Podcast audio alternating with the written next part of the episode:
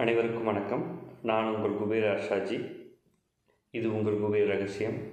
இன்றைய பதிவு வருகிற இருபத்தி ஒன்று இரண்டு இரண்டாயிரத்தி இருபதாம் ஆண்டு மகா சிவராத்திரி வருகிறது. அந்த மகா சிவராத்திரி அன்று நாம் என்ன மந்திரங்களை உச்சரிப்பது சிறந்தது என்று பார்த்தால் அது சிவ மந்திரமாக சிவ தீட்சை பெற்ற மந்திரமாக இருந்தால் மிக அற்புதமாகவும் மிக சிறப்பாகவும் இருக்கும். அப்படி சிவ மந்திரத்தை இன்று உங்களுக்கு தீட்சையாக அளித்து அதற்கான அர்த்தத்தையும் உங்களுக்கு தெளிவாக கூற வேண்டும் என்று ஆசைப்படுகின்றேன்.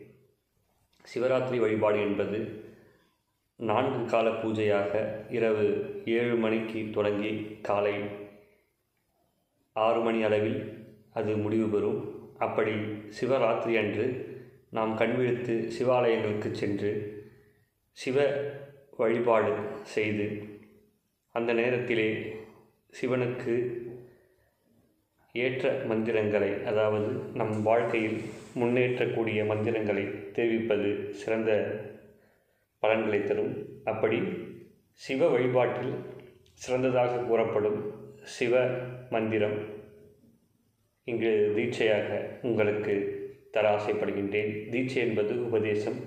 இதை நான் பெற்று இதை நான் உச்சரித்து பலமுறை உச்சரித்து இதை சித்தி செய்து பல நல்ல மாற்றங்களை பெற்றதனால் இதை உங்களுக்காக வழங்க ஆசைப்படுகின்றேன். இந்த மந்திரம் ஓம் ஹாம் ஹௌம் சிவாய நமக. அதாவது இந்த ஓம் ஹாம் ஹௌம் சிவாய நமக என்றால் ஹாம் என்றால் நான் ஹௌ என்றால் எனது. நான் எனது என்ற இரண்டையும் எங்கும் தோன்றாததும் முடிவில்லாததும் ஆகிய சிவனிடம் சிவத்திடம் என்னை முழுமையாக அர்ப்பணித்து கொள்கின்றேன். அர்ப்பணிக்கின்றேன். என்னை எனதையும் முடிவில்லாத சிவத்திடம் முழுமையாக அர்ப்பணிக்கின்றேன் என்பதே இந்த சிவ மந்திரம். அதாவது ஓம் ஹாம் ஹௌம் சிவாய நமக. இந்த மந்திரத்தை சிவராத்திரி மகா சிவராத்திரி அன்று நம் மனதிற்குள் புருவ மத்தியில் முழுமையாக கவனத்தை கொண்டு தியானத்திற்கு சென்று இந்த மந்திரங்களை சொல்வதும் சிறப்பு வாய்ந்தது. அப்படி சிவராத்திரி அன்று தொடர்ந்து இந்த மந்திரத்தை உச்சரிக்கும் பொழுது நாம் நமது அதாவது நான் எனது இரண்டையும் சிவத்திடம் முழுமையாக அர்ப்பணிக்கின்றோம்.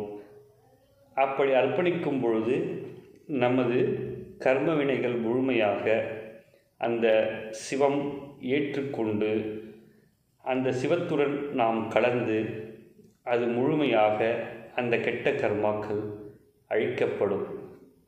மேலும் நமக்கு ஞான மார்க்கத்திற்கு இட்டு செல்ல நான் யார் என்ற முழுமையான பதிலையும் நமக்கு தந்து ஞான மார்க்கத்தில் ஞானத்தில் திகழ இந்த சிவ தீட்சையானது சிவ மந்திர தீட்சையானது நமக்கு பேருதவியாக இருக்கும்.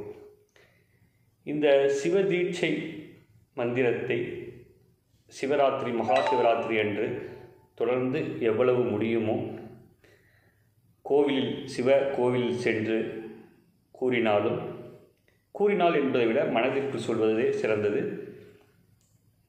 அப்படி கோவிலுக்குள் சென்று கூறினாலும் வீட்டிலேயே மந்திரங்களை உச்சரித்தாலும் மிக மிக சிறந்தது மனதிற்குள்ளே உச்சரிப்பது. இப்படி நான் எனதை அந்த சிவத்திடம் முழுமையாக அர்ப்பணிக்கும் பொழுது அன்று அந்த சிவசக்தி அதாவது சிவம் சக்தியாக உடன் கலந்திருக்கும் சிவம் நம்மை முழுமையாக அந்த ஆன்மாவாகிய நான் எனதை முழுமையாக ஏற்றுக்கொண்டு அந்த பரமாத்மா பரபிரம்மம் நம்மை முழுமையாக ஏற்றுக்கொண்டு இந்த உலகத்தில் நாம் பிறந்த நோக்கம் என்ன? அதன்படி செல்வது எப்படி? பிறப்பருக்கும் சக்தியை நமக்கு தந்து நமது கெட்ட கர்மாக்களை நீக்கி நம்மை அடுத்த பிறப்பில்லாத நிலைக்கு எடுத்து செல்ல இந்த மகா சிவராத்திரி நமக்கு உறுதுணையாக இருக்கும். இந்த மகா சிவராத்திரியை நாம் இப்படி பயன்படுத்தும் பொழுது பல நல்ல பலன்களை பெறலாம். நாம் சிவாபிஷேகம் பார்த்து கொண்டும் பார்க்காமலும் இருந்தும் இந்த சிவ தீட்சை மந்திரத்தை அன்று இரவு முழுமையாக அதாவது பிரதோஷ நாள் அன்று இரவு முழுமையாக நாம் உச்சரிக்கும் பொழுது எவ்வளவு முடியுமோ உச்சரிக்கும் பொழுது நிச்சயமாக நமது ஆன்மா நான் எனது என்ற நான் என்றால் ஆன்மாவை குறிக்கும் எனது என்றால் நமது அறிவுடன் கூடிய ஆன்மாவை குறிக்கும் நான் எனது என்ற அந்த ஆன்மாவை முழுமையாக சிவத்திடம் அர்ப்பணிக்கும் பொழுது அது இரண்டர கலந்து நாம் ஆன்மாவானது சுத்திகரிக்கப்பட்டு கெட்ட கர்மாக்கள் நீக்கப்பட்டு அந்த பரமாத்மா என்ன நினைக்கின்றதோ எதற்காக படைக்கப்பட்டோமோ அந்த வழியில் நாம் செல்வோம். இதை இந்த மகா சிவராத்திரி அன்று அனைத்து நண்பர்களும் பயன்படுத்தி குபேர ரகசிய நண்பர்கள் மற்ற நண்பர்களுக்கும் இதை தெரிவித்து எல்லாம் வல்ல இறைவனின் முழு பலன்களையும் ஆசீர்வாதத்தையும் பெற்று நன்றாக வாழ எல்லாம் வல்ல இறைவனையும் என் குருமார்களையும் வேண்டி இப்பதிவை முடித்துக் கொள்கிறேன். நன்றி.